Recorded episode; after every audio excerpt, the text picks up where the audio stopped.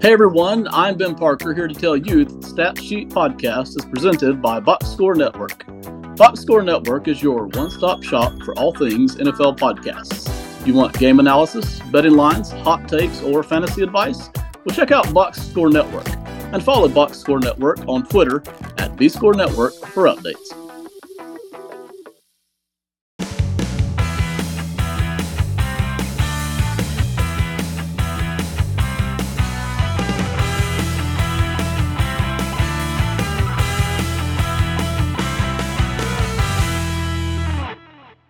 Welcome back in, everybody, to the Stat Sheet Podcast. A privilege to have you on board. As we do every week, we go through all the major primetime games, injuries, news, and whatever else we think we can get into.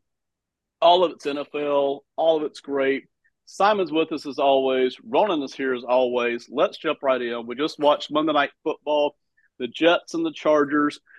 Not the most scintillating game, but Ronan, come on in with the hot takes and give us what you got, man no hot takes coming out of this game. Um, I think this was kind of how we expected it to go heading into this week. Um, it, it, was a good defense of the Jets, but a pretty struggling offense uh, against the Chargers, who, although they've struggled this season, they have a good roster and uh, they've got some talent all around offensively and defensively. Um, truthfully, th- there's not a whole lot to uh, you know really sit here and uh, I don't, I know, I guess prioritize, but there was, I guess, one thing that really stood out from this game, and that was the pass rush. Um, Justin Herbert was sacked five times, right? So that the Jets were getting after it. And then on the flip side, Zach Wilson got hounded for eight sacks, lost 57 yards uh, to, in total. So Simon, that that's what I'm gonna give you to go ahead and I don't know, maybe rant about a little bit. How, how were the offensive linemen looking tonight? Because uh, on on paper, it was not too good. Ronan, I have no rants. I have no rants about oh, this game. No. Uh, no, listen, uh, Chargers offensive line. Ben and I were screaming from the mountaintops that the Trey Pipkins re-signing w- was disappointing, but it was coming from all over for the Chargers, so it's not just on him. But he definitely had a couple of those. This Jets defensive line it's just it's really it's really good. It's it's very very good and the receivers that Justin Herbert is working with are not the speediest receivers that are out there. So those guys, you got to wait for those guys to get open. Um, not a lot developing downfield, so that gives those Jets pass rushers even more time to get to you. It's really just kind of a, a combination of a lot of things. But in terms of the O line, Pipkins had his struggles in this one, and on the Jets side of it, man, I mean that line is just is going through it. I mean, you got Max Mitchell. They're kicking him into right guard for the first time in his whole career. I don't even know if he did. I don't even think he did that in college. Um, and putting Billy Turner back out there at, at right tackle. Joe Tippmann, his first game back, he missed he missed a game last week, and now he's the starting center. And Laken Tomlinson's not not doing all that hot, and just mean, yeah, it, it's not great, but it you got Zach Wilson back there trying to make things happen. He's going to take sacks. He's going to get hit. Threw the ball 49 times in this one. I mean, that's just that's a rough go. And, and I think the only thing that is, well, it's not even. Oh, well, yes, the only thing that is surprising is that Herbert didn't throw his pick. I I had I had um a, a little bit uh, of, of cheddar on that one, and I was so sure it was going to work out for me. I plus odds for one pick when this Jets team. What, we heard the stat during the game between Hurts, Mahomes, and Allen. Those matchups for the Jets, and and we've said it when we've covered these games. The Jets, you know, if you're a good quarterback, just chalk it up to two inexplicable interceptions. The Herbert haters listen to this now are going to now tell me that means he's not a good quarterback. just get out of my mentions. I don't want to hear it. 136 yards for Herbert through the air, 84 yards on the ground total for the Chargers the Jets did their thing on defense. They're always going to do their thing, but this is who they are. You know, put them against any level of a capable defense in just one phase of the game, whether it's pass rush, pass rush, uh, run defense, pass defense. They're going to put up six points. So that, that's that's where we're at with that one. Ben, kind of as Ronan said, expected, but you know, we, we had the punt return touchdown. That was fun. We had a fun fight. Seeing Aaron, here's actually what I want to know: how do we feel about Aaron Rodgers in the big headset with like the actual microphone, like he was calling in plays or something? How do we feel? Normally, the backup QBs or the guys that are inactive just wear the little earpiece, right? Uh, no, he he was fully dialed in. He had like a play sheet and everything. Was was Rodgers calling plays, Ben? Uh, I no, I don't think so. But uh, it wouldn't have mattered if he was. Um, listen, I I, I like Aaron Rodgers being out there. Uh, we all know he likes attention, and maybe that's one of the reasons he's doing it. But listen, emotionally, it would have been easy for him to kind of fold up his tent and go home for the season. You know, after that big injury, you know, it would have been easy to do. He hasn't done that, so I, I like him being out there and being a part. I think it's encouraging to everybody. I really do. Simon, I love the way though your, your reverse mind meld there that you did that uh, that Herbert haters would actually deem Herbert a bad quarterback because he didn't throw an interception against the Jets defense, who gets interceptions from great quarterbacks. I love that. Your wife would be proud, I'm sure, uh, with all of that reverse psychology going on there, man. I really, really like that. Um, Simon, I'm going to ask you a question here in a minute about the Jets not trading for quarterback at the trade deadline. But emotionally, I, I really felt like watching this game. The Jets fans have felt it now for a year and a half, but it just that it seemed to be overwhelming in this game watching all the Jets fans in the stadium watch their offense, man, and you're just hoping, you're hoping, you're hoping, you're hoping, and those hopes keep getting dashed, man. Hey, first of all, it's Zach Wilson. Obviously, he struggles at quarterback. We all know it. But then it's wide receivers not catching balls that you're like, man, if he just caught that ball, you know, we could have the drive could have continued and and then it's other stuff. It's penalties. And then it's then it's the head coach doing something. You're like uh, i don't know why i did that. And you're like man we just cannot do anything on offense. If we could do just a bit on offense we could just punch a little bit. So but anyway the, the jets didn't trade for quarterback. Simon i'll let you go into direction. Do you think they should have or did you hope that they would have? Um, maybe picked up a, a dobbs themselves which we'll get to later done something here, or were you fine with the fact that they're just rolling on through and waiting for Aaron Rodgers next year? I mean, fine with it. No, I would have liked for them to have done something. Um, but you know, you start running through the names, like who who are the names that it would have been that would have been substantially better, right? And really the only realistic one is probably Ryan Tannehill, but based on the fact that the Titans seem to close up shop after they traded Kevin Byard, it seems like that wasn't really going to be in the cards. Plus, you're dealing with the ankle injury. So, whatever real chance there was of that probably went down the drain when he got hurt. I thought it was interesting. They said this on the broadcast, um, but before I kind of checked out, where they were trying to trade for a number two wide receiver, which was really interesting considering they just gave Allen Lazard a four year, $44 million contract. Uh, and, and he's having a rough go uh, uh of it so, so far. Um, maybe that's what happens when you make your personnel decisions based on your 40 year old quarterback. But it seems to me like it's it's almost a team with a lack of I don't I mean I guess I want to say so I want to say a lack of self-awareness of like who they are, right? Like, oh, we're just a receiver away from staying competitive enough for Aaron Rodgers to come back with his torn Achilles and playing whether it's whether they actually believe it's this season or like you said Ben if they're just holding out for next year and they're like, you know what, we're going to keep all our draft picks, we're going to continue to build this thing. We see it as a two to three year window, um, and we're not going to rush it. But hearing that they were trying to push for another receiver when when they made that Allen Lazard move, really, that got me nervous. That got me feeling like, man, this team is still kind of bought in on on Zach Wilson and and what they're trying to do right now, and that's that's not a good sign. That's not a good sign, Ben. Yeah, agreed. And I, I would be all in favor of them drafting another wide receiver next off season, but trading for one right now, not my favorite move. I, I wish they had traded for maybe either uh, uh, Dobbs or Jacoby Brissett just to give themselves something else to compete with at quarterback until whenever Rodgers comes back. Doesn't necessarily mean you have to sit Zach Wilson, but I think we all know they probably would be if Brissett or Dobbs were in the building would have just given the Jets more of a chance, but uh, they, they opted not to do it. All right, people who did make trades. So we got a couple of teams here tonight. We're going to talk about not all of them, but the Chicago Bears traded a second round pick to the Commanders for Montez Sweat, edge rusher from the Commanders, and took a couple of days. Sweat even said he wasn't yet ready to sign an extension, and then a few days later, turned around and signed the four-year, ninety-eight million dollar contract. Uh, Ronan, I'll give you first dibs on this, man. Yeah. Now, obviously, the, the Bears needed a pass rusher of the future, right? Um, sorry. I, I Ngakoue was brought in this offseason.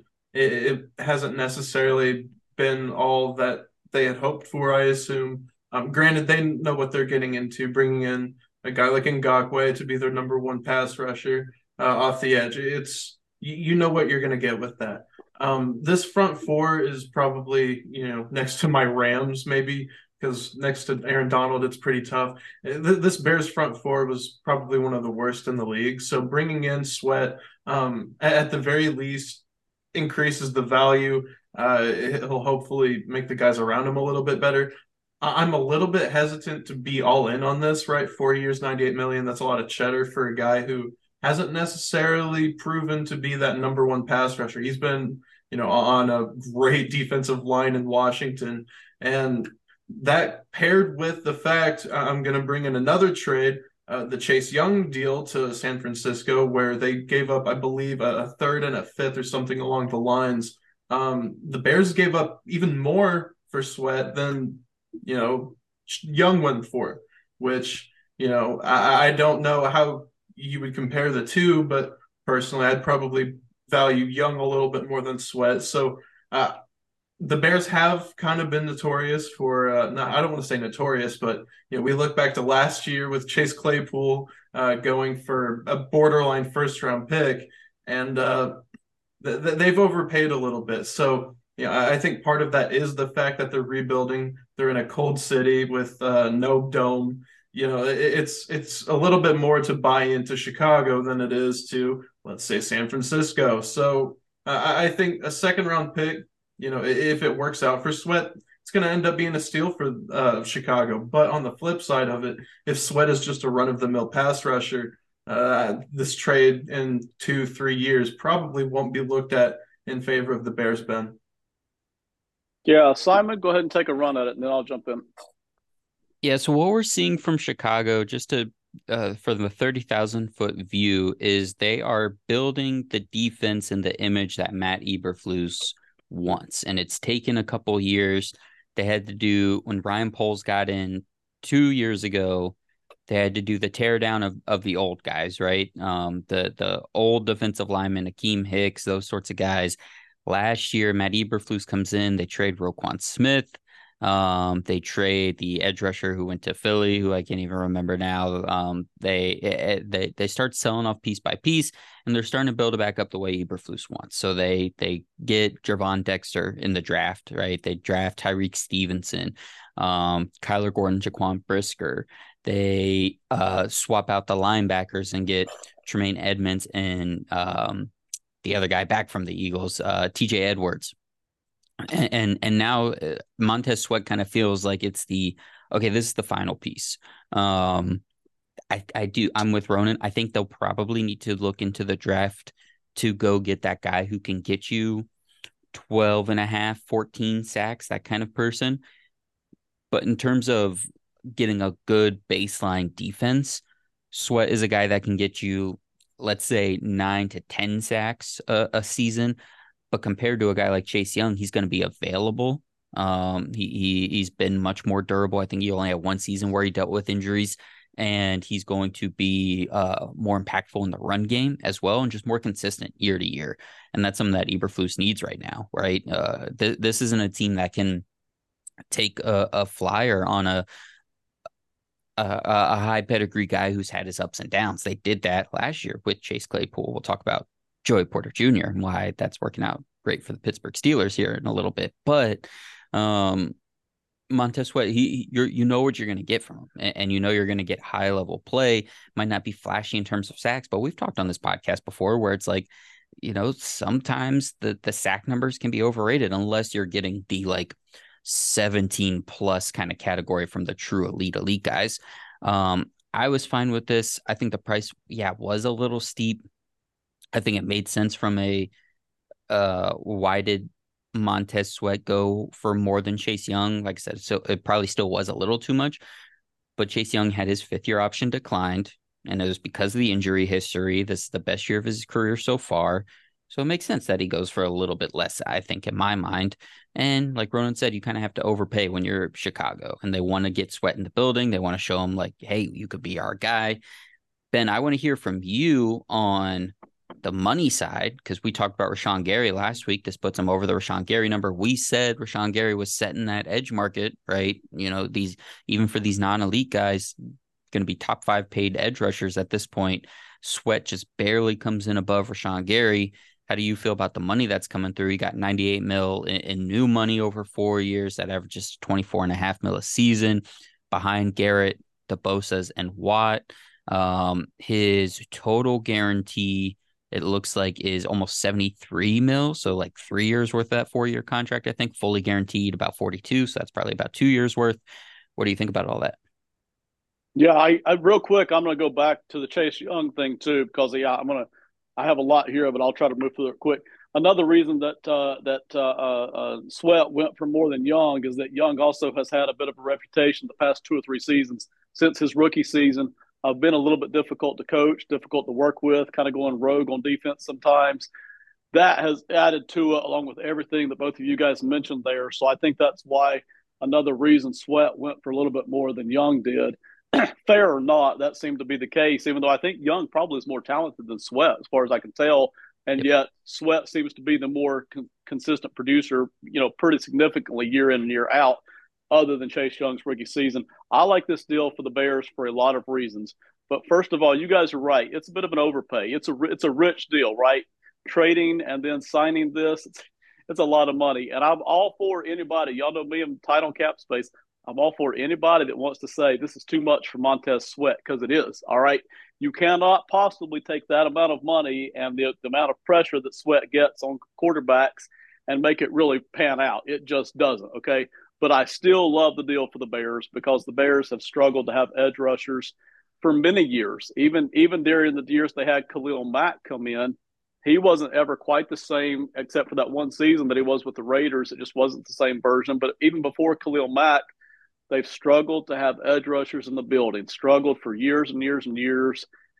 So they this is really the one big thing missing from the defense. Simon, you mentioned it. They've got linebackers. They've got a secondary that is workable. They've got things there to work with. They've got defensive tackles there that they drafted this past offseason with uh, uh, I'm, uh, uh, I'm Zacch Pickens and, and Zacch Pickens, Dexter. Yeah. yeah. Mm-hmm.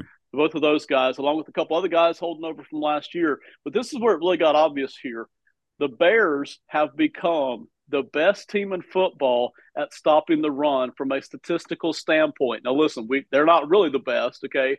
But statistically, they're holding teams to 3.3 a carry and 79 a game. But they are the worst in the league at getting to the quarterback. They're bottom at 10 sacks, and they've been at the bottom for years. So it made sense. They needed to do this. They can still draft somebody next year, maybe a Jared Verse from Florida State, you know, if they want to, to go along with Sweat be more of the high end sack master guy to go with Sweat's consistent pressure off the edge.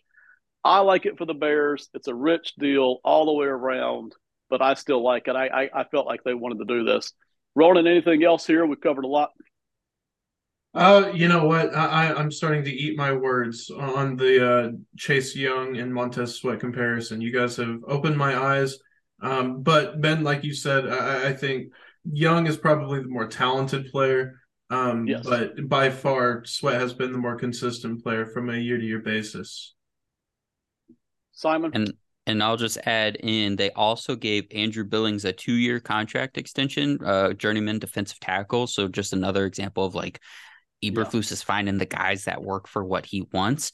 And, and, to back up Ben's point, you know, you had the raw statistics, advanced stats have also like the Bears run defense this year. They are seventh in DVOA in wow. terms of run DVA, run rush DVOA on defense. So it's okay. you're it's starting to piece together a little bit. So yeah, if they can get a pass rush, help out those young DBs. Um, this defense could step up, but no first round edge rushers. We'll we'll get to the Bears and draft picks at some point. wide receiver and tackle if if you're gonna stick with Fields, and then obviously quarterback and, and something else if you're not. But no no defense. Third You've round. got a great point there. Yeah. Later, later, later. Get to it later. They have tried. All right. Uh, next, the Minnesota Vikings. Um, Simon, I'm gonna let you lay the table for this one, man. Um, the Minnesota Vikings trade a sixth round pick to the Cardinals quarterback Josh Dobbs. And credit to you, Simon, last week. You trotted out the conspiracy theory. And while we all entertained the idea, I said, hey, I think it's probably something else going on here. And then boom, next day, Dobbs gone to Minnesota. Go ahead and set the table for us on that. Josh Dobbs, in another universe, he's the Pittsburgh Steelers starting quarterback, being handed the keys from Ben Roethlisberger after he retired. Uh, listen, Josh Dobbs had a, an incredible, almost. It hasn't even been a full calendar year, guys, since he was plucked from the Lions practice squad to go play for the Tennessee Titans in a must-win game against the Jacksonville Jaguars. And that was when the whole lore of Josh Dobbs really began in terms of his ability to walk into an NFL building and and be a dude and, and just walk in and build. I mean, he's a he's a legitimate playground all-time QB. Like he, he's the kid that's two years older than everybody else. He's like, I don't know any of you guys, but I can grip it and rip it. And you know, he's he's Vince Vaughn and Wedding Crashers. I, I was I was all state, but I got this. You know, just like I could I could just walk in and do this. He's going over his, his cadence with with the offensive line like uh, 30 seconds before he goes in. Um, let me back this up. I'm getting real excited here. Josh Dobbs. Uh, let me throw another conspiracy at you. The Arizona Cardinals traded Josh Dobbs and then they lose 20 to 0, 27 to 0. You know, coincidence? I think not. Um, Josh Dobbs goes to the Minnesota Vikings. We were wondering what they were going to do post Kirk Cousins. Dobbs wasn't supposed to play. Jaren Hall, fifth round rookie out of BYU, gets hurt in the first quarter. Dobbs goes 20 of 30 for 158 yards through the air, runs for another 66 yards, three total touchdowns, and the Vikings come back on the Atlanta Falcons for the win. Dobbs looks like he's going to be the starter in Minnesota the rest of the season. Looks like he's going to get a good backup contract uh, after the season ends. But I mean, the Vikings are in play still for a seven seed. I can't believe I'm saying it. Like, uh, this guy just continues to walk in and impress everywhere he goes, uh, learning offenses completely on the fly and, and making teams competent and competitive. So I love this. This is a ton of fun. Um, we, we could dive more into the history of Josh Dobbs uh, at some point if everybody wants. But Ronan, just your initial thoughts, man, on on Dobbs and the the trade, the the play, the game, whatever. I'm gonna go with the Vikings approach here, um, because Kirk Cousins goes down last week, right? And you know all, all is kind of lost, right?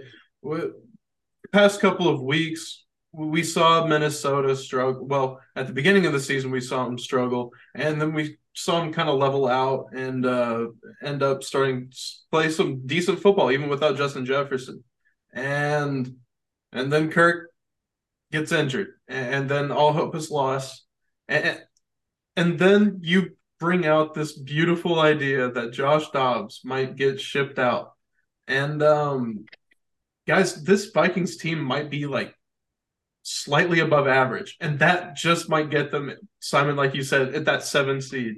Um, even in a kind of goofy NFC North, right? we don't really know what's going to happen there. So they could mess around. Josh Dobbs could go on and run and win the win the North.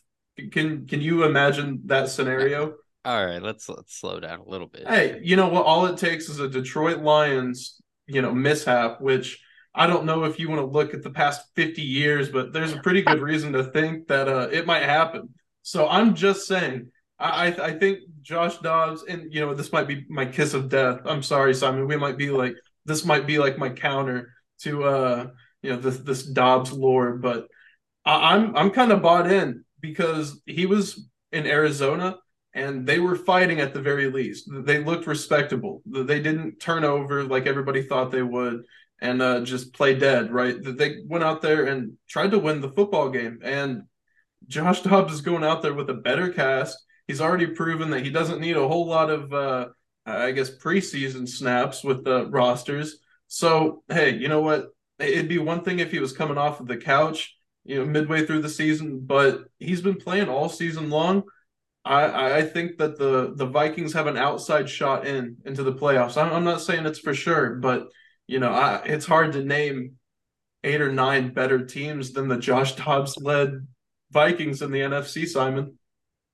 Yeah, we're talking like the Taylor Heinicke led Atlanta Falcons, which that that's a call that that's still stinging me. We'll we'll talk about the Falcons at some point, not not today, but you know that that one's out there.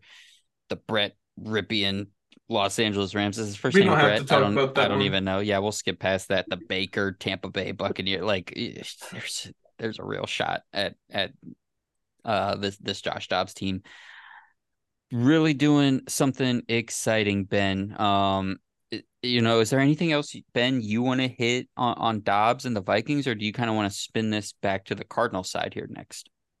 Yeah, so listen, for the Vikings, it's very exciting. It's it's it's easy to root for Josh Dobbs. I think it's as easy to root for Dobbs as it is as it is for the Lions.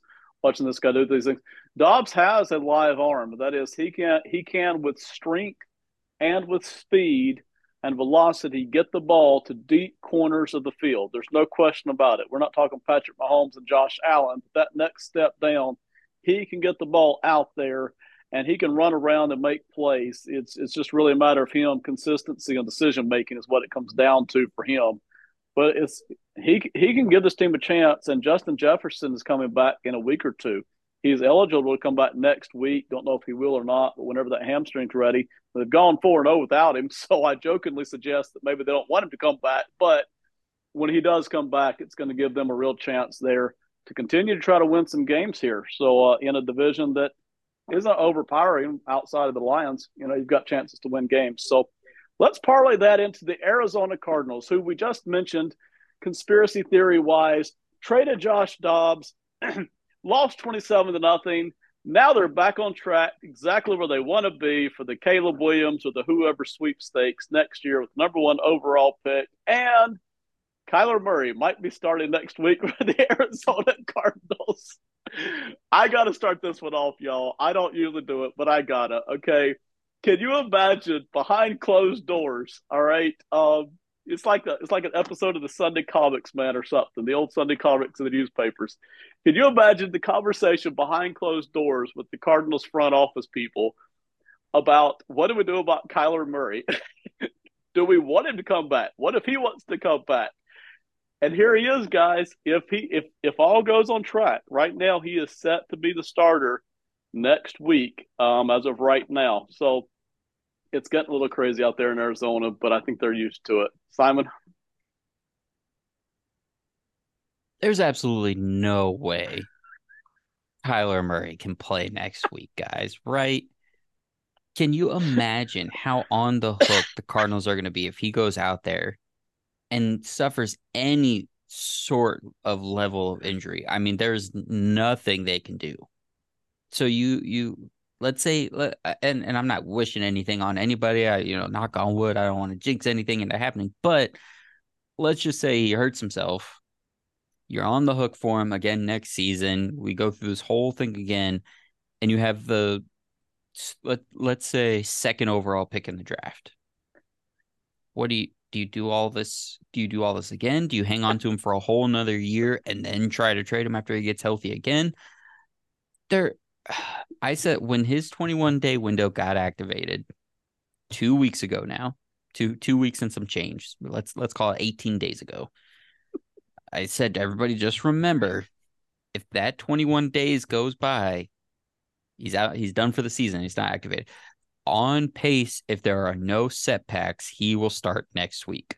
Yeah that sounds that sounds great johnny johnny g. Um, uh, yeah you go for it man. He uh, you know what? We got out there friday and something just didn't feel quite right. We didn't want to there ain't no way. There there is absolutely no because what are you playing for? You've got one win. You've got one win. What are you going to do? What are you going to do with that win? And even if you're even if you don't want to trade Kyler, let's say you you want to get a, a king's ransom for this draft pick and and, tr- you know let's say the giants with their two wins let's say the patriots with their two wins let's say the i don't know the bucks with their three wins someone wants to trade up for you saw what the bears got last year you roll with kyler for next year then and you have the fourth overall pick and you get you you get the penn the is it penn state the penn state tackle uh Olu Fashanu, right? And, and, you have him across from Paris, Paris Johnson. Yeah, sign me up for that. Let's say you trade for the third pick, you get Marvin Harrison Jr. You get Kyler and Marvin Harrison together. Yeah, time you don't do not play Kyler right now. What are you what are you talking about, Ronan? What what do you think about all this? It, it doesn't make any sense to start Kyler Murray. Uh, I'm right there with you, Simon. Well, okay. the only way I can justify it is if you know it's a new regime, right? They haven't gone out there and actually coached him on the field on Sunday. Maybe they just want to see, hey, is, is he going to listen to us? Can we work with this guy? What does he have with the field or have, you know, to provide on the field? Um, that, that that's really my only justification is wanting to see, you know, how he meshes with the coaching staff because it's like everything you said. They have one win they're not really playing anything for this year. There, there's no magical turnaround. Kyler Murray isn't gonna, you know, bring this team to, you know, I don't even know how many win or how many games are left in the season, but they're they're, they're not gonna sneak in as the seven seed. Like the the Josh Dobbs Vikings have a significant better chance uh stepping into the playoffs than this Cardinals team. And that that's no hot take. I know Ben you wanted a hot take today. Uh, it might be a, a mild one, uh, the the spiciest, but I, I don't know. That, that, that's just my thoughts on it personally, Ben. Hang on, wait. Oh, you you want to know how he messes with the coaching staff? You you go to a, a team bonding retreat with Kyler and and the offensive coaches, and you let them do like trust falls and build paper mache towers. You do not throw him out there against 300 pound defensive linemen and, and, see how he takes a hit. That's not how you, that's not how you do that. That's not it. Go ahead, Ben. 405 Eastern CBS, Falcons and Cardinals. What could possibly go wrong? of course it's the Falcons. of course it's the Falcons. Oh my gosh. Talk about two completely different like you have the Falcons who have four wins and Arthur Smith refuses to give his best players the football and gets mad when you say otherwise. And you've got Jonathan Gannon with one win saying, you know what? Let me take my franchise quarterback who we owe a billion dollars to and throw him out there with one win on one leg. That, that I'm not watching that game. I refuse. I can honestly say I'd rather watch that game just for pure perversity than watch Lions, Chargers, Giants, Cowboys, or Commander Seahawks at the same time slot. Giants. Cowboys. All right. Anything else on Kyler Murray, guys? Before next week. I, I just want everybody to remember Kyler Murray is a good quarterback. So wherever he is next year, it's going to be good. I just want to say that.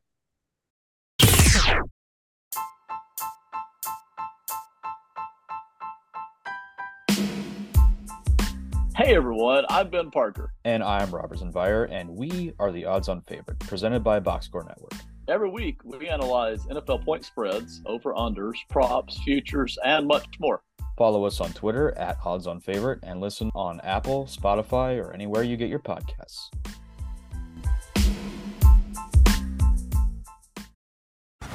Hello, everybody. Brandon Tim here, telling you all to listen to the Fantasy Football Franchise, a podcast giving you the insights to help you win your fantasy football leagues. Together, we will look at everything fantasy football, from the platforms we use to navigating weekly player projections. Listen to the Fantasy Football Franchise, a Box Score Network podcast. We'll see you at the next episode. All right. Uh, Simon, I'm going to get you started with the injuries here. Uh, Browns, I'll let you hit both of them. Browns offensive tackle Jedrick Wills, MCL sprain, going to IR, but looks like we'll be back this season. Mm-hmm. And then Steelers linebacker Cole Holcomb with a knee, knee injury. Looks like he is out for the year. Yeah, Browns offensive tackle Jedrick Wills. So the Browns are already going to be on essentially their fourth string tackle when you look at their roster from the beginning of the year. Jack Conklin got hurt. What was that like week one or week two on the right side? Dawand Jones stepped in. He's been playing well. Um, let's see. Jay, is it James Hudson? Yeah, James Hudson. He was a fourth round pick in 2021. He will, I assume, be the left tackle moving forward unless they make an outside move here this week. Um, and they'll have a really good test on how those young tackles are going to hold up because they play the Ravens next week, who lead the league in sacks and are the, the best defense in the NFL by far. Um, so that'll that'll be interesting. Jedrick Wills uh, should be coming back though, according to Stefanski. Um, but you know, obviously the Browns have had their issues on offense. We'll see what they look like um, with, with a couple backup linemen trying to uh, lead that run game. And then for the Steelers, linebacker Cole Holcomb, I luckily still have not seen the injury. You know, when you try to avoid seeing the injury, and you inevitably find it online accidentally somewhere. I have not seen it to this point. I do not plan on seeing it to this point. If you're listening to this podcast, do not send it to me. All I needed to know was as soon as uh, the closest teammate to Holcomb saw him on the ground, he immediately, I think it was Damontae Kazee, immediately hands over face mask, head pointed to the sky. Like this was a grown man football player who saw whatever Holcomb's injury was and was in agony to see it. Um, Al Michaels on the broadcast said it is a replay we do not need to show you. They haven't even said what the injury is yet, right? So all the reports, even up to today, when it was officially that made official, he was going to IR. They just say season-ending knee surgery. So this man straight up like broke his kneecap and did a bunch of other nasty stuff. And I don't know about you guys, broken kneecap is I think the most disgusting injury I've heard since really getting back into the NFL stuff over the last, you know, handful of years here. Like that, your kneecap's just not supposed to break. That's not a thing that should happen. And that's so that's terrible. Um, Holcomb had been playing really, really well for the Steelers. The Steelers linebackers have been pretty poor for the last few years. They had been making plays. He was the leader of that uh, linebacker group, the green dot wearer. So it's going to be pretty impactful for the Steelers moving forward, especially with Minkah Fitzpatrick also being out. Um, but that is your AFC North injury update, Ben. Ronan, the Eagles tight end Dallas Goedert, forearm fracture, looks like multiple weeks, and Vikings running back Cam Akers, the guy you know well, ruptured Achilles, looks like he's out for the season also. Yeah, uh, Ben, unfortunately for Akers, I'll start off with him first. Um, second time he's torn his Achilles, right? We remember the first time he did, and he came back in record time, shocked everybody. Um, it, it's obviously extremely tough for him. He he was not getting a ton of looks in Los Angeles, hence the trade uh, to hopefully you know get a few more carries. He was behind Alexander Mattison, so he wasn't the starter, but he was starting to get relatively comfortable in that offense with Kevin O'Connell.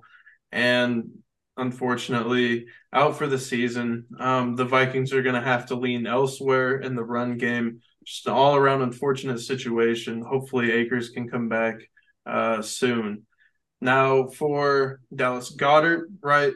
Forearm fracture. He's going to be out a few weeks this is one of those situations, right? We look at like the San Francisco 49ers whenever they're out a, few stars.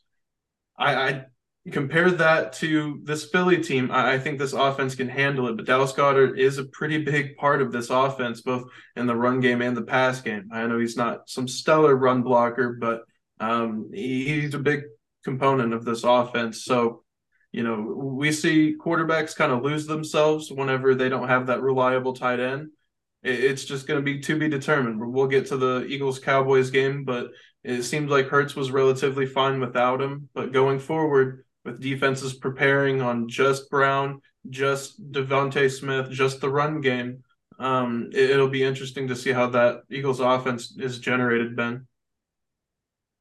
All right, fair enough. And there's injuries all over the league, always are. We won't cover all of them, but one other big one that we will cover tonight Giants quarterback Daniel Jones torn ACL. It looks like he is out for the season.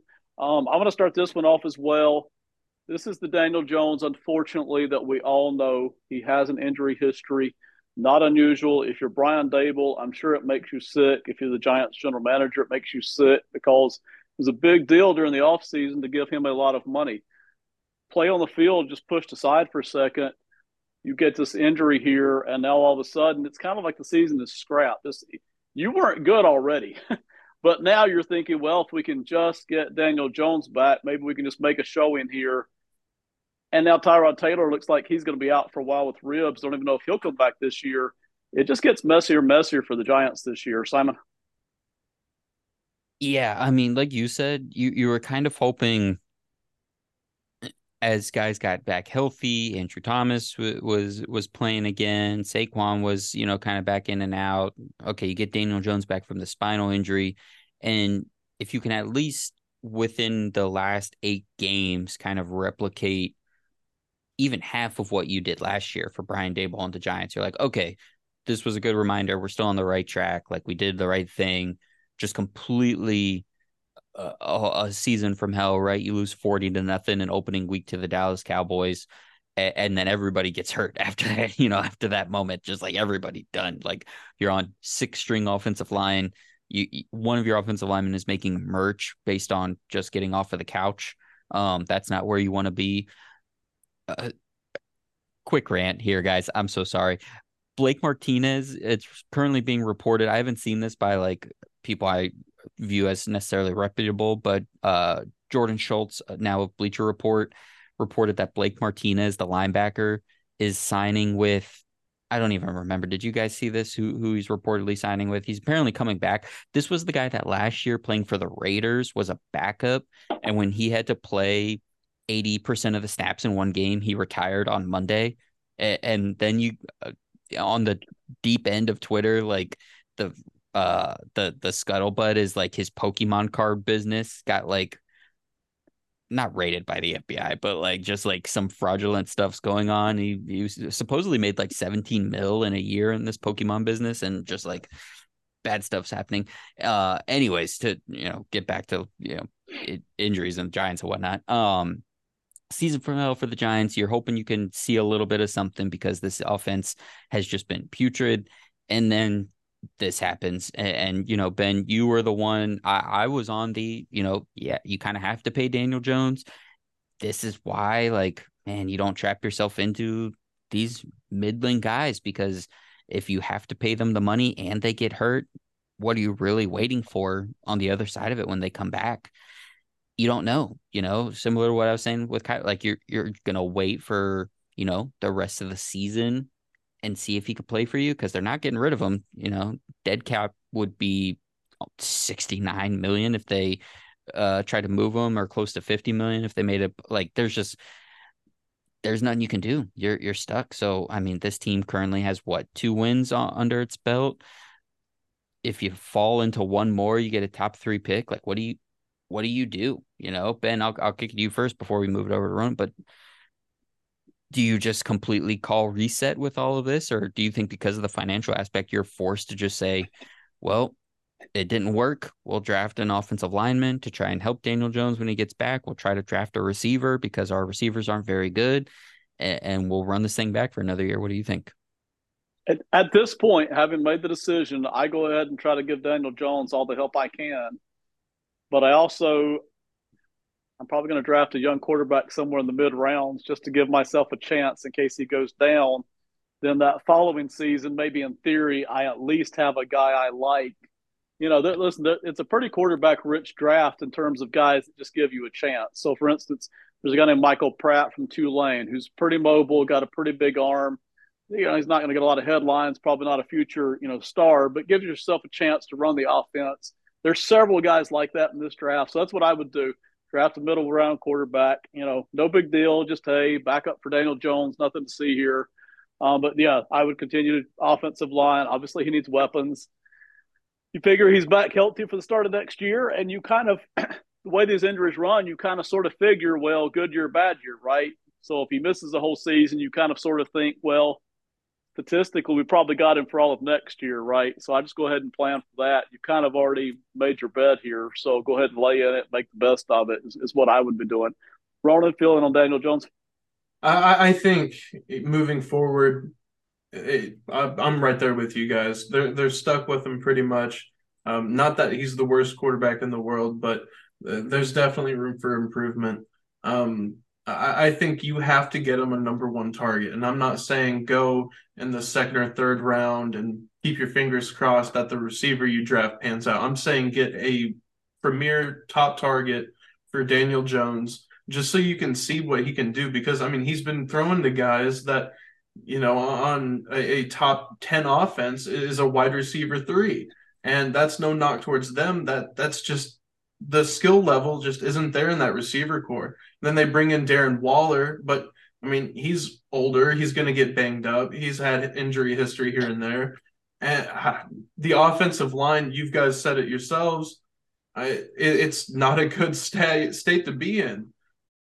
All in all, guys, the, the Giants need to get a, a, top wide receiver, whether that be through the draft or free agency. Um, I, I'm not exactly sure who the the free agent receivers are this offseason, if there's even any necessarily notable ones, but I, they need to make some sort of move, free agency, trade, draft, um, but just not some second or third round pick. Because I mean, Jalin Hyatt might end up being good, but I just don't know if he's going to be a, a, number one receiver for your team in three years, right? I, I, don't know if he's a you know 85 plus reception a year kind of receiver. So you, you need to find a reliable target. Um, they're at two wins, so maybe they can end up in the Marvin Harrison sweepstakes uh, if they can get lucky and the Cardinals trade down or something, or who knows. Um, but receiver to me is most important moving forward for this Giants team because you're you're here with Daniel Jones. You're not going to go anywhere. He ain't going nowhere. So at least give him a chance, right? And then, like you guys said, the offensive line it, it needs to be addressed, Ben. Yeah, absolutely. But I'm with you. I would want to get Daniel Jones as many wide receiving options as possible next off season. Um, you know, he's here, so you're not going to be able to trade him. Releasing him just isn't just isn't going to make any sense. It's not going to help you immediately. So he's here. Get him every bit as much help as you can, and move forward with forward with that. All right, uh, keeping it inside the division. Uh, game of the week for us: Eagles beat the Cowboys, twenty-eight to twenty-three. Simon, kick us off on it. Yeah, I mean, what a fun, what a fun game, man. I mean, this was just this was a blast. I actually want to start on the Cowboys end of this, um, because I know he's been getting clowned. Dak was awesome, man. I mean, 29 of 44, 374 yards, three touchdowns. I know he had the five sacks. Um, talk about a right tackle having a bad day. How about Terence Steele over there, the that Philly defensive line? But to go up against that Philly line, that Philly pass rush with no run game, and just deal right and and Dak you know scrambled a couple times in this one not really the to the yardage that you would want but the Cowboys offense at least through the air is starting to find its way I think a few weeks ago I talked about they have a wide receiver two problem well Jake Ferguson is filling that seven catches for 91 yards and a touchdown um he he had 10 targets in this one it looks like he's really starting to um kind of become the type of target that we thought he was going to be over the offseason. Exactly why Luke Schoonmaker in the second round was a, such a perplexing draft pick, but you know uh, that that's in the past. And I also like what I saw from Jalen Tolbert in this one: three catches, forty nine yards, a touchdown. Dak went to him at the end of the game, so hopefully there's something there. Former day two pick as well. Um, I thought this Cowboys offense and uh, the passing offense, uh, particularly, and and Dak looked really strong going against this Philadelphia uh, defensive unit, but 28 23, Philly kind of keeps it rolling, eight and one. It's looking uh, like a pretty fun uh, a road through the NFC there, Ben. Yeah, I see. I'm with you on Dak Prescott, and again, because I'm on the extreme end of this money thing, Prescott is a guy that if I thought the Cowboys owner, you know, could be talked into it, I would have moved on from too. I would have traded him a year before paying him, but they've paid him, and I don't blame Prescott at all for for this loss. I mean, I know you can point to a couple of things here, but man, the dude was balling. You mm-hmm. wouldn't even be close to to winning this game, and they easily could have won this game if Prescott is not doing everything he's doing. I, I just thought Prescott looked fantastic, and you mentioned he's getting clobbered a lot. It's not like he's just getting to sit back there and do play action stuff. Like he's legit throwing the football. Um, so I, I hats off to Prescott, and and he's not the reason they're going to be losing this season. He's he's avoided interceptions in a lot of these games, unlike last year. And while his yardage totals haven't necessarily been through the roof every game, the last couple of weeks he's done a, a fantastic job. So I'm with you on Prescott. I'll flip it over though. The Eagles script, we continue to see this Eagles defense just isn't as crisp as last year. Now they may win the Super Bowl anyway. I mean, good grief, they're eight and one. They just keep finding ways to win. They haven't played their best football yet this year. Um, they may win the Super Bowl anyway, but I do think we haven't seen. Know, obviously, this Eagles defense is not as crisp as it was last year. It just isn't, in spite of how impressive the defensive front line is for the Eagles. Ronan, thoughts on the game? Ben, I completely agree. Philly is a hard team to slow down because even whenever they're not putting up eye-popping numbers offensively, they're still still able to win. Um, you know, Jalen Hurts, 17 of 23, two touchdowns, 207 yards. It's not like he was airing it out a ton uh, for a bunch of yardage. I mean, 207 yards is, you know, relatively average, maybe a little bit below average, but they also ran the ball 33 times uh, for 109 yards, which is a little bit interesting. 3.3 carry for a longest of 12 yards. Um, so the Dallas defense front seven was able to shut down that run game a little bit. So that'll be interesting to see. You know, maybe teams try to mirror how uh, Dallas played defensively, or at least front seven wise uh, against Philly. But I think that was a really good point on Philly's defense, guys. Um, that secondary has been allowing a good days for quarterbacks, we'll say. Um, you know, Dak Prescott has had ups and downs so far this season, but three touchdowns, no picks, 374 yards. That is a good day. Um, yeah, he was sacked five times for 41 yards, but um, I, I don't know, guys. Moving forward, it, it's gonna be it's gonna be fun to see how this this Eagles secondary kind of goes throughout the rest of the season because quarterbacks have had good days. It's just you know the offense is able to kind of compensate for it, or the pass rush is able to compensate for it. This Eagles team they started out very strong early on, right? Eight and one. It's easy for NFL teams to fall off the wagon a little bit. So, you know, will the offense kind of slow down a little bit? I mean, on Sunday they did, I, I guess to an extent. They didn't put up crazy numbers, uh, but you know, 300 yards isn't terrible. Uh, but overall, Dallas, I I'm not completely out on them yet, but it, it's interesting to see how you know 12 rushes, 51 yards for Pollard. Before the season, they were talking about, hey, we want to run the ball more, and now that we're midway through the season, I don't know about you guys, but to me, it just feels like a maybe a slightly different variation to what they were running last year. Simon, what do you think? Yeah, uh, great call by you. It absolutely is. They they want, and I think we're gonna just see them move closer to what they did last year when they discover that there's nothing more they can do in the run game.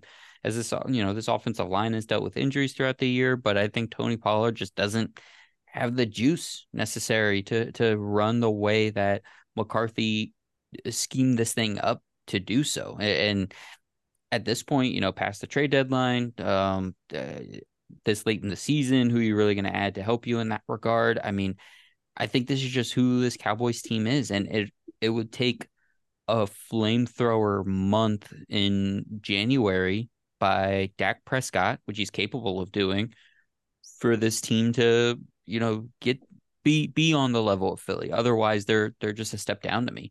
Um, you know, you talked about the the Cowboys defense and, and what they were able to kind of put on tape in terms of stopping this Eagles rush offense. Um, really, I mean, really impressive. Uh, oh my God, wait, is this true? The Eagles have been sub 100 yards rushing for the last four weeks. Um, that's interesting. Jets, Dolphins, Commanders. It, interesting. I did not know that.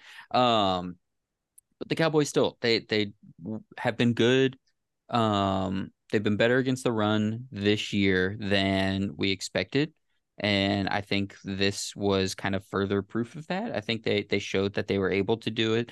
The Eagles weren't quite able to just uh, salt the game away at the end. But it's funny the the thing that killed Dallas was the thing that watching the game through the first half, I was like, all right, I figured out what this Eagles offense is missing from last year. Because they've they've mostly again, I, although I just cited that that stat about their run game, been able to run the ball when they want and control the the tempo of the game when they want, and they can get AJ Brown open whenever. They can hit Devonta Smith in the middle of the field whenever they want, and it's just the it's the deep shots, right? It felt like they were so proficient with the deep shots last year. At any point, they could just. And as I'm thinking that Devonta Smith gets a 29 yard touchdown down the left side back corner, just like a dart by Jalen Hurts, just like a w- amazing play. And then you look back at the stats at the end, and here's what killed Dallas because yeah, they're uh, in total, you know, they they did great defensively. I mean, uh, less than 200, you know, essentially 200 yards through the air, uh, 100 yards on the ground. Um, but it's the explosive plays that that got him. You know, Devonta Smith had a tw- had his 29 yard uh, catch. AJ Brown had a 20 yard reception in this one. Dallas Goedert had a 28 yard reception in this one. D'Andre Swift had a 20 yard reception. So the chunk plays really just got Philly all the points they needed and, and kept the Dallas offense off the field as much, you know, just barely as much as they needed.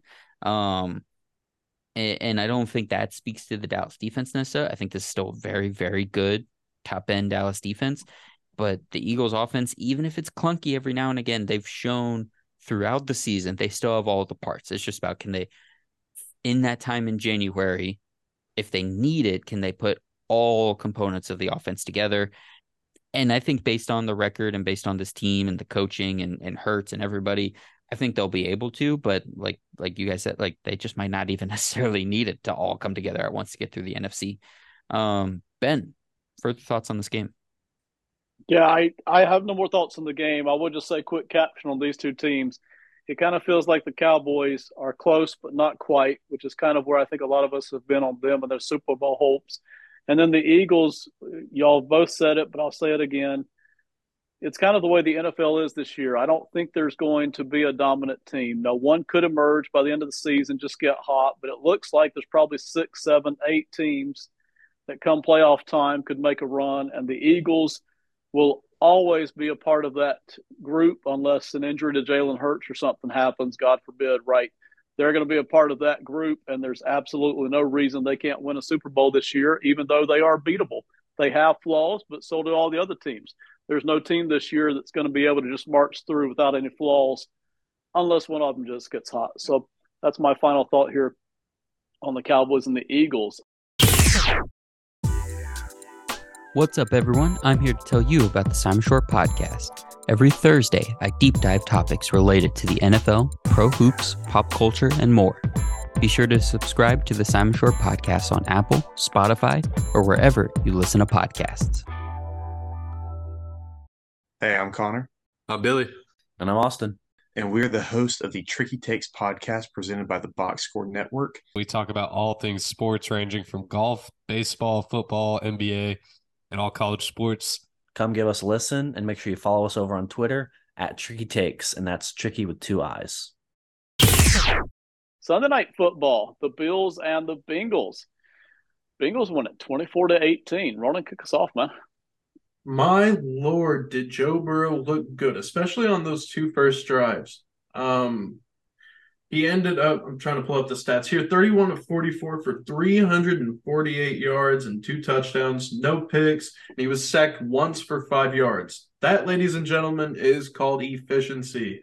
Um, after a rocky start to the season, I, I, think Joe Cool 2.0, because I know Joe Cool is already a thing. I'm trying to work on the nickname.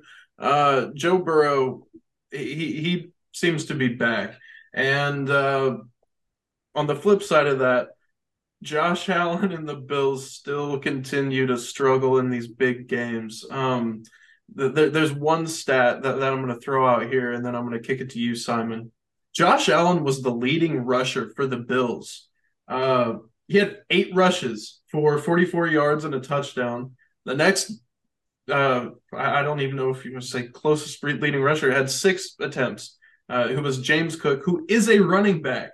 Um, so they rushed it 16 times for 68 yards. Um, so they didn't do it efficient or unefficiently, but Simon, lay it out for me. Explain to me why Josh Allen is the Bills' leading rusher, and explain to me why Joe Burrow is so good at football.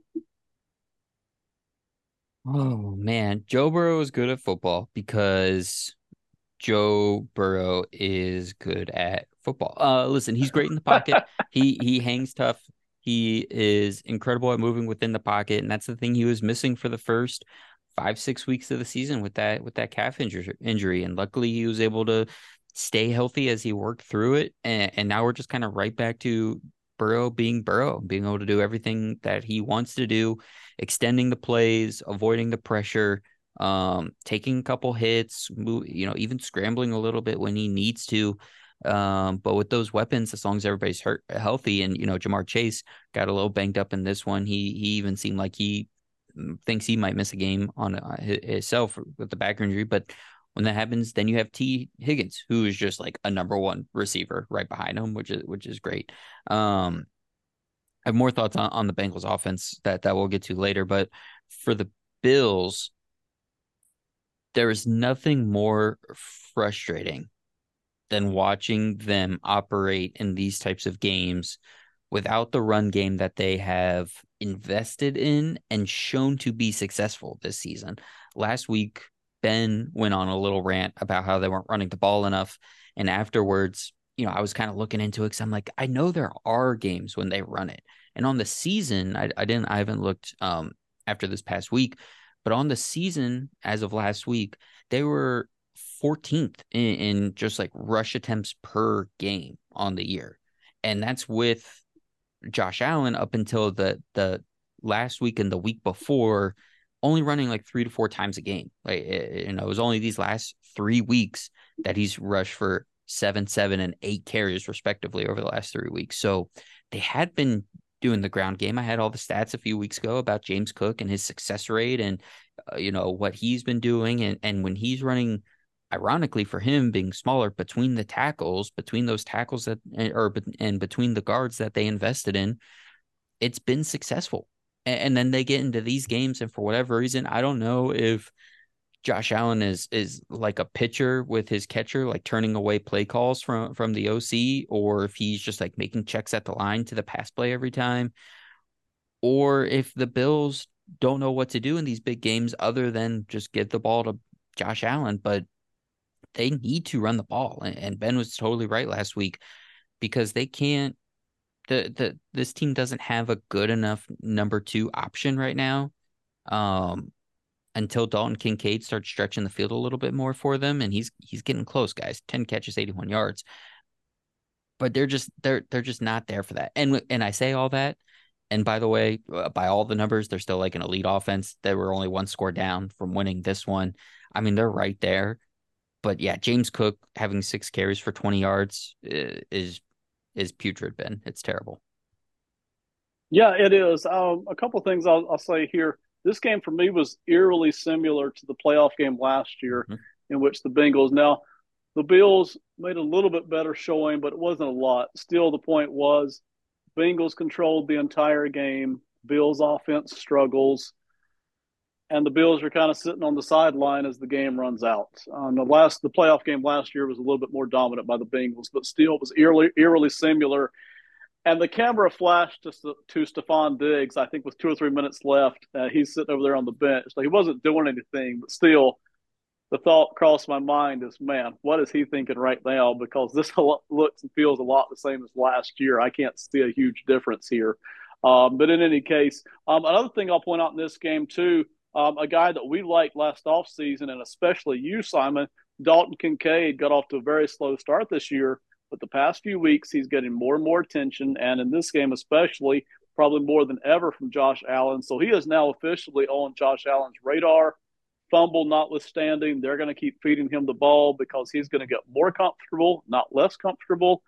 He's very athletic. He's producing, and I think he can do a lot more. Simon.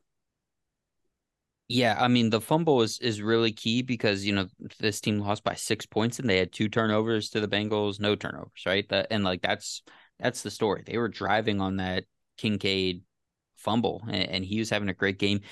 But yeah, he's already stepped into that inner circle of, of Josh Allen targets to the point that like he is limping with one leg, and Josh Allen's still like, yeah, you know what? I'm gonna throw you the ball. You you you've got this. You're all right. After the Cam Taylor Britt, um, very well executed slide tackle. You would think he was in the uh, MLS playoffs going on right now, but Kincaid looks great, and he's a great fit for this team. And you know they started him out this season on a lot of the little tight end shovels and tight end screens, and they're slowly starting to spread him out further away from the line of scrimmage. Um, and he's a great middle of the field option. But like Gabe Davis gave, gave you nothing this way. Literally zero catches, zero catches, zero yards. He had two targets. One on the interception, um, which which I'll get into in a minute, how the interception kind of broke down. Uh, and another on, on a play in the end zone that both plays, it was just like, dude, you were like in the area. You're like six three, you're like 205, 210. Like you're not getting you're not even getting your hands on these balls. Like uh, it, it seems like for Gabe Davis, unless he's just wide open catching in the breadbasket from from Josh Allen. He's not making a play, and that's just not what you need in this kind of offense if, if you're going to be a Super Bowl contender. You need more than that. Uh, the the interception, you know, it looked like um, it was going to be cover two. Cam Taylor Britt kind of settled in the flat for a hot second, and Josh Allen goes to make that throw. And I don't know if it was if they disguised it, which would make sense for Lou Anarumo, and it was actually a cover three, or if Cam Taylor just made a great play on the ball. But it it you know just fools Allen, and and that's you know kind of what this team is. So unless you get those extra explosive plays after that, you kind of have to net in. You're going to have an interception, and the Bengals didn't score after that. You know they they um that was the whole debacle of the Bills had a good defensive stand, and then they kick a 55 yard field goal, and then there's a weird like false start. There's some w- weird penalties in, in this one, um, but the, they end up having a punt, so they don't. You know, the Bills don't lose any points on that turnover, but just two scoring drives that they just kind of give away, which is tough. You can't do that against the Bengals, Ronan. No, absolutely. I, have just got one more final note for me personally, and it's more of a question, really. Um, the the Bengals did not run the ball very well. Uh, 22 attempts for 54 yards for a longest of 12 yards. So if you take that one 12 yard rush away, that yards per carry is even worse than the two and a half per clip uh, than it's listed at now. So is that going to be an issue moving forward? Do you think? Uh, or do you think it was just a bad game against a good front seven? Uh, because it's it's tough to bank on Joe Burrow looking that good, 348 yards, two touchdowns every week, right? So you're gonna have to lean on Joe Mixon a little bit at some point. Do you think that they're going to be able to? Ben, I'll start with you. Yeah, we saw it last week, and we've seen it two or three times this year, and we saw it several times last year. Uh, they they can. Now they seem to not quite as extreme as the Bills. I, I still don't like the Bills' rushing attack, but they seem to not necessarily be too worried about it. they seem perfectly content to leave the ball in Burrow's hands, and I understand that. But still, to me, if you can do anything at all to take pressure off your quarterback, I don't care who it is, Prescott or Burrow or Allen, you try to do that. Um, they seem to be able to do that at times when they want to except they couldn't do it against the Bills. So it, it seems to be something that they can't just pull out anytime they want to. It certainly helps. Simon. Yeah, this this was an issue for them last year. I, I, I think last week against the 49ers was kind of just a good matchup. We talked about the 49ers run defense and why, you know, can be shaky at times. Um and I think that was just a good matchup. The the Bills made some smart adjustments, I thought, in the second half to really kind of clamp down on um, on defense overall, but especially in the run game. I think they did a good job of actually keeping that pretty well in check. So I think it is going to be matchup dependent. I think they're going to be able to run on the teams that struggle against the run or struggle specifically against, you know, gun run schemes. Um, but I think these smart defenses, these good defenses, uh, it, it is going to be a, a bit of an issue. Um, to flip it back over here to talk about the Bengals defense a little bit. Just a shout out for Sam Hubbard and BJ Hill. The, those two were wrecking the right side of the Bills offensive line. O'Cyrus Torrence and Spencer Brown were having a hard time dealing with their games all, all game long. Um, so this Bengals defense, I think we noted a few weeks into the season, not only was Burrow obviously struggling, but the defensive line didn't have the same pop that it had. And and they're I mean, they're fully back. Your your guy Ronan Nick Scott is like mixing in, getting involved in all these plays. The corners are great the linebackers uh, make all their plays. We talked about them last week, their turnovers that they created. Um, but this defensive line is is back as well. So the Bengals D uh, looks like they're they're ready to mix it up with anybody. Um, ben, any other aspects of this game you want to hit? Yeah, one final thought here. I just looking ahead of the offseason, I feel like the Cincinnati Bengals' most important free agent during the offseason is their defensive coordinator, Lou Anarumo. We're already starting to hear word of teams being very interested in scooping him up as their head coach. And that would be very difficult for him to turn down, I'm sure. He's 57 years old, so I don't know how many more chances he would necessarily get at it if he doesn't jump on it now. But if I'm the Cincinnati front office, if I'm the Cincinnati brass, I'm going to be throwing a lot of money at him. It doesn't count, count toward cap space. And we've consistently seen these Bengals defenses consistently be stout for the past several seasons. Now they're usually not top five, but man, usually top eight, top ten, and they're just tough. They're smart, disciplined. It's just like you see it consistently out of him, and I I would hate for them to lose him if I'm a Cincinnati Bengals fan or player of any sort, because that really has been the quiet calling card of the Bengals, is that they can hold down these other teams' offenses and give Burrow a chance, even if Burrow is running for his life and it can only get 21, 24 points for Cincinnati. That's okay. The Bengals defense allows them to do that. So uh, that's my last thought there on on the Bengals. All right. Um, our, our last game for the night, Thursday night football. Simon, I'll let you kick it off. The Steelers beat the Titans 20 to 16 in a tough, tight game. This was so boxed in. It felt like every move these two teams were just slodging through the mud, man. But uh, tough game. Give us give us the lead on it. Yeah, Mike Vrabel and the Tennessee Titans are honorary members of the AFC North, right? We're we're harkening back to the old AFC Central days, right, Ben? Something like that. That's where I think some of yeah, this kind of goes back to. Like. Yes. Um, I mean, you see it. I mean, there's the the both rosters are just littered with guys who have been on the other team. I mean, Terrell Edmunds found his way to the Titans just less than a week before the the, the Steelers and Titans play against each other, which is just too perfect. Um, to me, this this was a big game of change for the Pittsburgh Steelers. Matt Canada, and I'm not. This isn't me as a Steeler fan saying now the Steelers have solved everything and are going to the Super. No, it's it's not that. But Matt Canada, offensive coordinator, much maligned, for the first time called the game from the sideline. This I don't think he's ever done this in his entire career. I don't know the last time that he was on the sideline. He's never done it in Pittsburgh in the three years that he's been part of the coaching staff. Um, He's always in the booth. So he was down on the field. Broderick Jones, rookie tackle, starts at right tackle, which he he never played right tackle before uh, in the NFL. He barely even did it at Georgia. He like practiced it at Georgia. Um, so that was a big deal. And then uh, the the Steelers received the kick at, to open the game. Most teams don't do this. The Steelers hardly ever do this. And, and Mike Tomlin decided this week he was like, "We're pulling out all the stops for this offense, and if we can't do this now, then uh, we'll probably never be able to do it.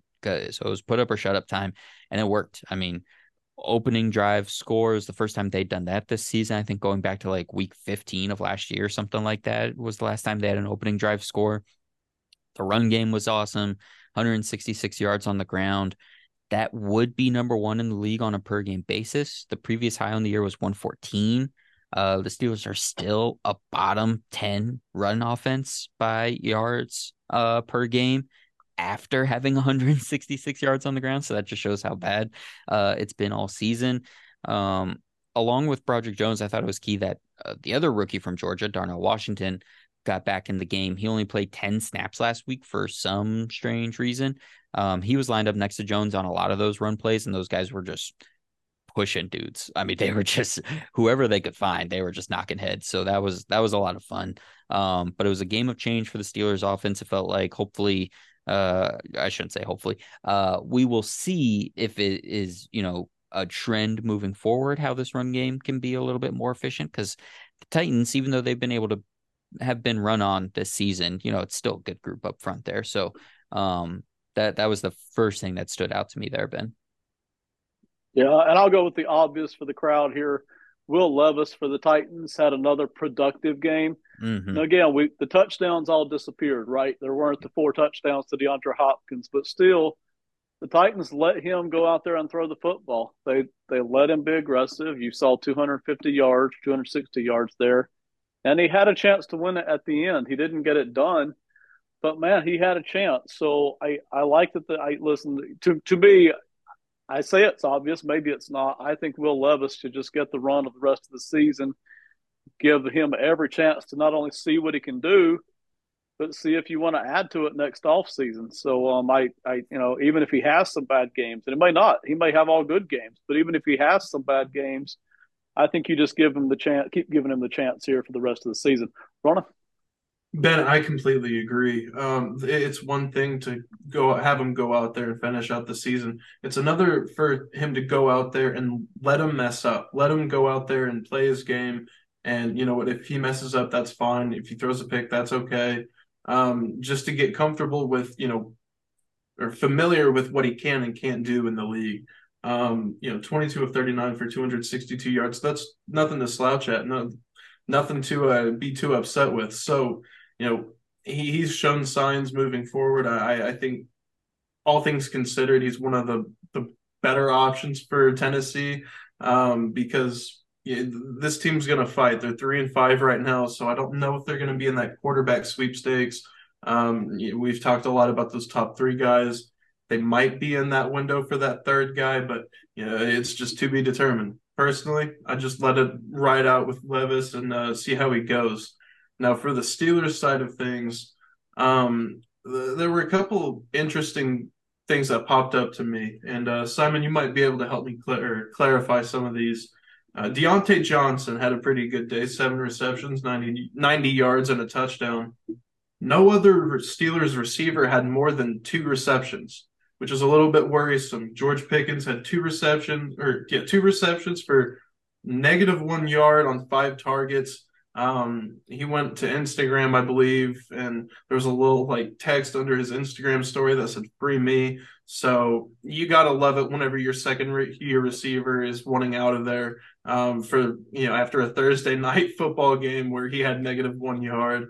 Um, but I guess I'll go ahead and start off with just this question. Is that something that you're going to keep an eye on moving forward? Is are you worried that you know Pickens might take offense to not being a huge role in this offense? And second, do you is there a reason why uh, the receivers weren't necessarily more incorporated uh, on, on Thursday?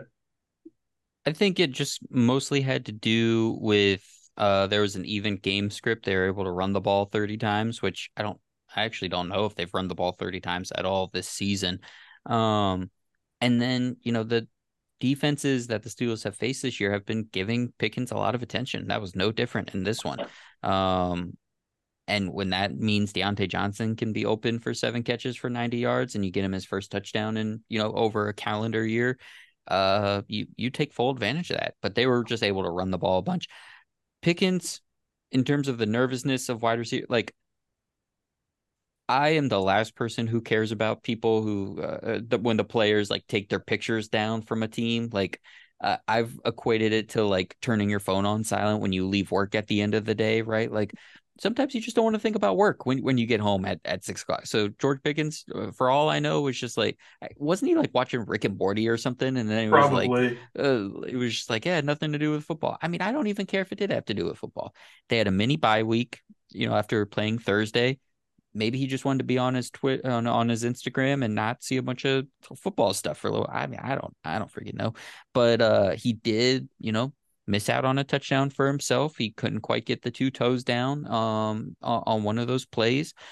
So like there there are plays to be made for both of them, but also Kenny Pickett definitely missed him a couple times. So am I concerned that he's not going to get the production he should because of the offense and the quarterback? Absolutely. Am I worried that uh, he's going to take to Instagram and do a bunch of stuff? I mean, only as much as I'm concerned about, you know, Ben doing that after a podcast where he doesn't get to talk as much as he wants. It's it's like, you know, it's gonna happen probably, but like you just got to deal with it. It's part of life. you know, that's what I'm I've got it planned out, man. I've got it planned out. so my bigger concern actually is Kenny Pickett. I mean, listen, yeah. I, out of that draft, which was not a big quarterback draft, but out of that draft, I was the highest on Pickett of anybody. I mean, head and shoulders, I thought. And while I'm not totally certain I've changed necessarily out of that draft, he hasn't looked good this year. I mean, other than the few fourth quarter drives, he just hasn't looked good. Um, in fact, some of the throws that we saw on, on, Thursday night were just ugly. I mean, there were receivers that could have, you know, pretty normal NFL throws we're looking at, and he just flat out missed them. Overthrows, underthrows, side throws. Uh, you know, it was ugly at times. He still wins the game, so hats off to him for it. But you know, at times he just doesn't even look like he's certain or confident in himself. I mean, when you when you watched him in his final season uh, uh, with the the Pitt Panthers in college, it was extremely confident all the time. It was almost like every move was confident, every move was certain, and it was laser throws, laser accurate. And we just haven't seen that. It almost feels like he's either uncertain or unconfident. You say, well, maybe that's his uh, maybe that's his small hand or the weather or the you know team change or whatever. I don't think so. The, the weather's identical to what he played in in college, literally identical. You know, his hand hasn't changed. You know, from what it was in college. He threw with the glove in college. The football it doesn't change much. Maybe maybe a little bit from college to pro. That there's a little bit of a difference there, but not enough. You know, so then you just get back to well, he's either confused or con- unconfident, one or the other. In either case, he's not playing well. So if I were the Steelers, you know, you don't say anything about it during the regular season, but behind closed doors, I'm looking. If I don't see improvement by the end of this season, that's two years now.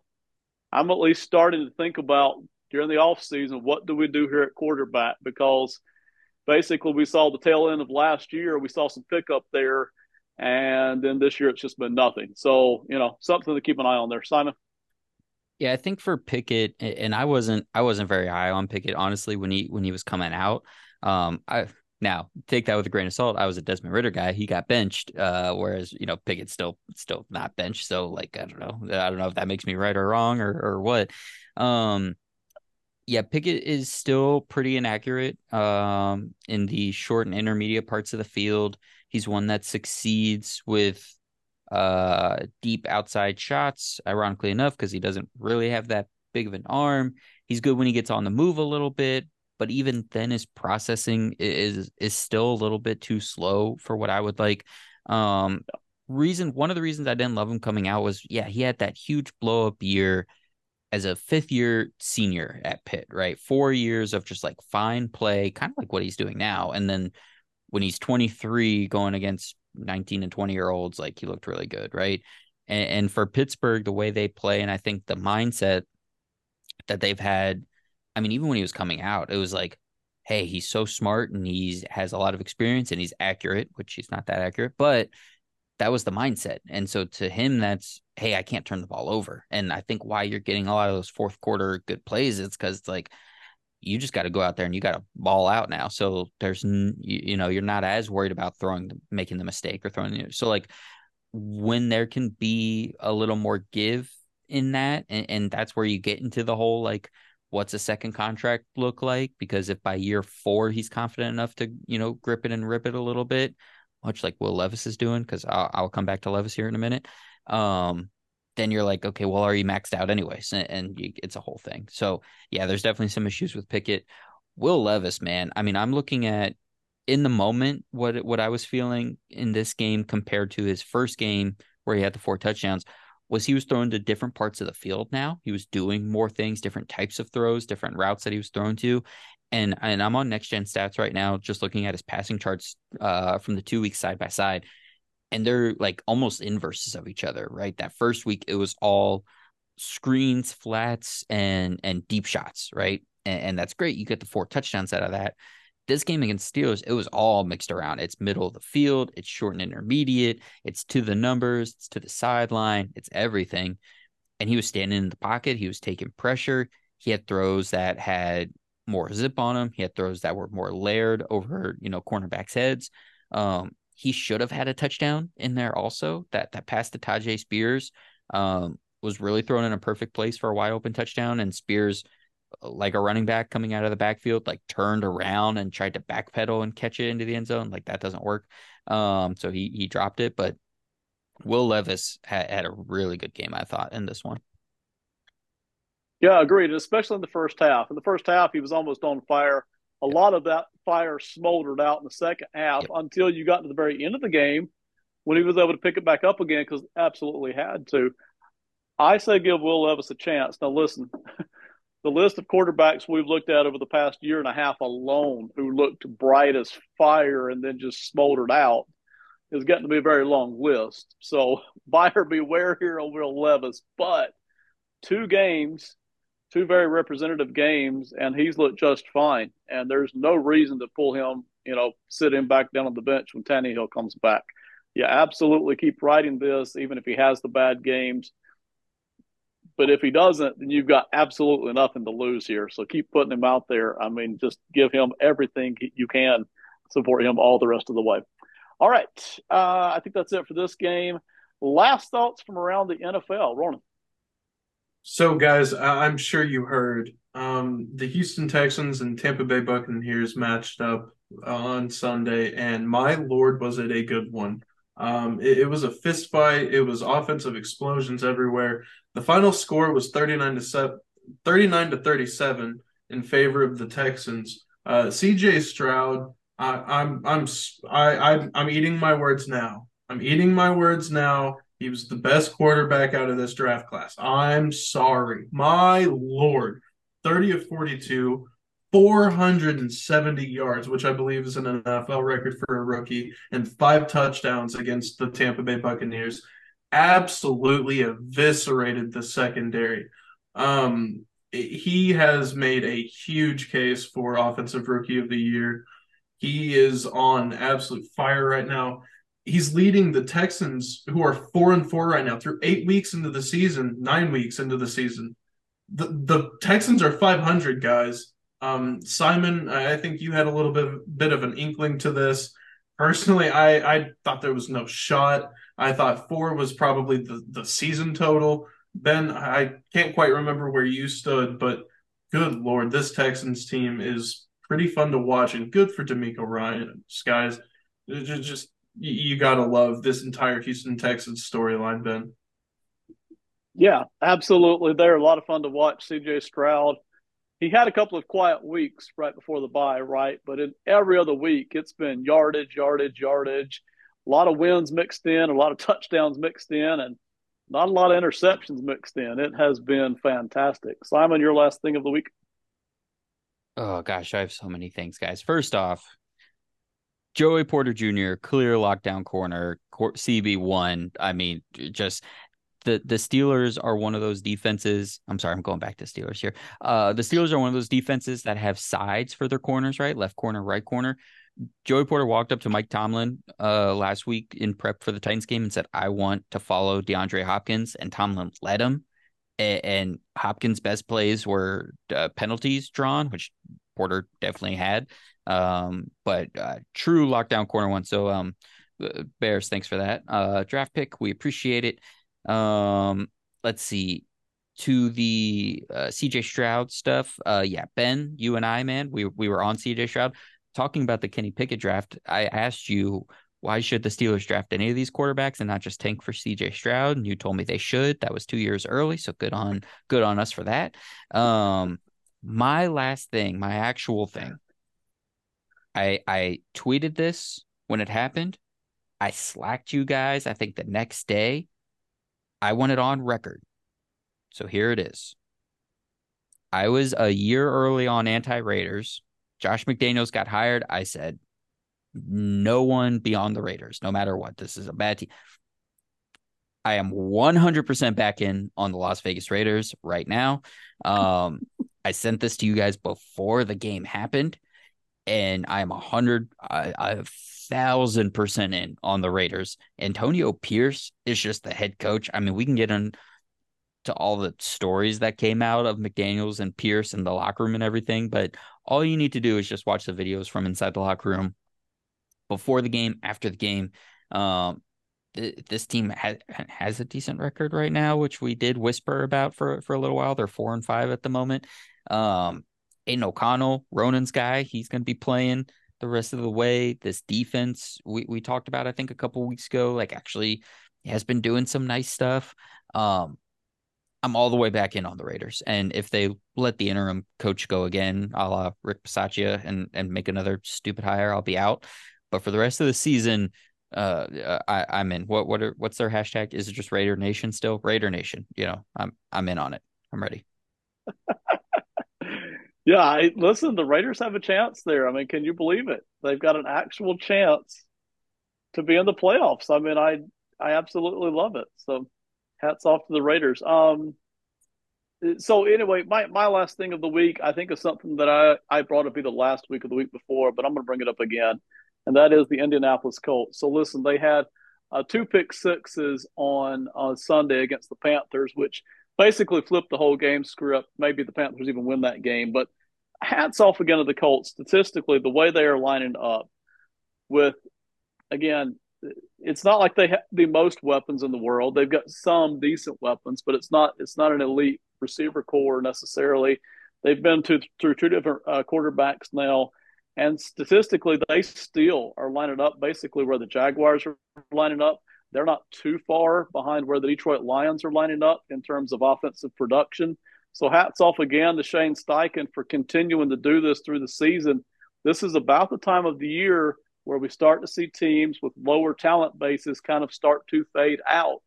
And the Indianapolis Colts just simply haven't done that yet when I keep expecting them to. So hats off again.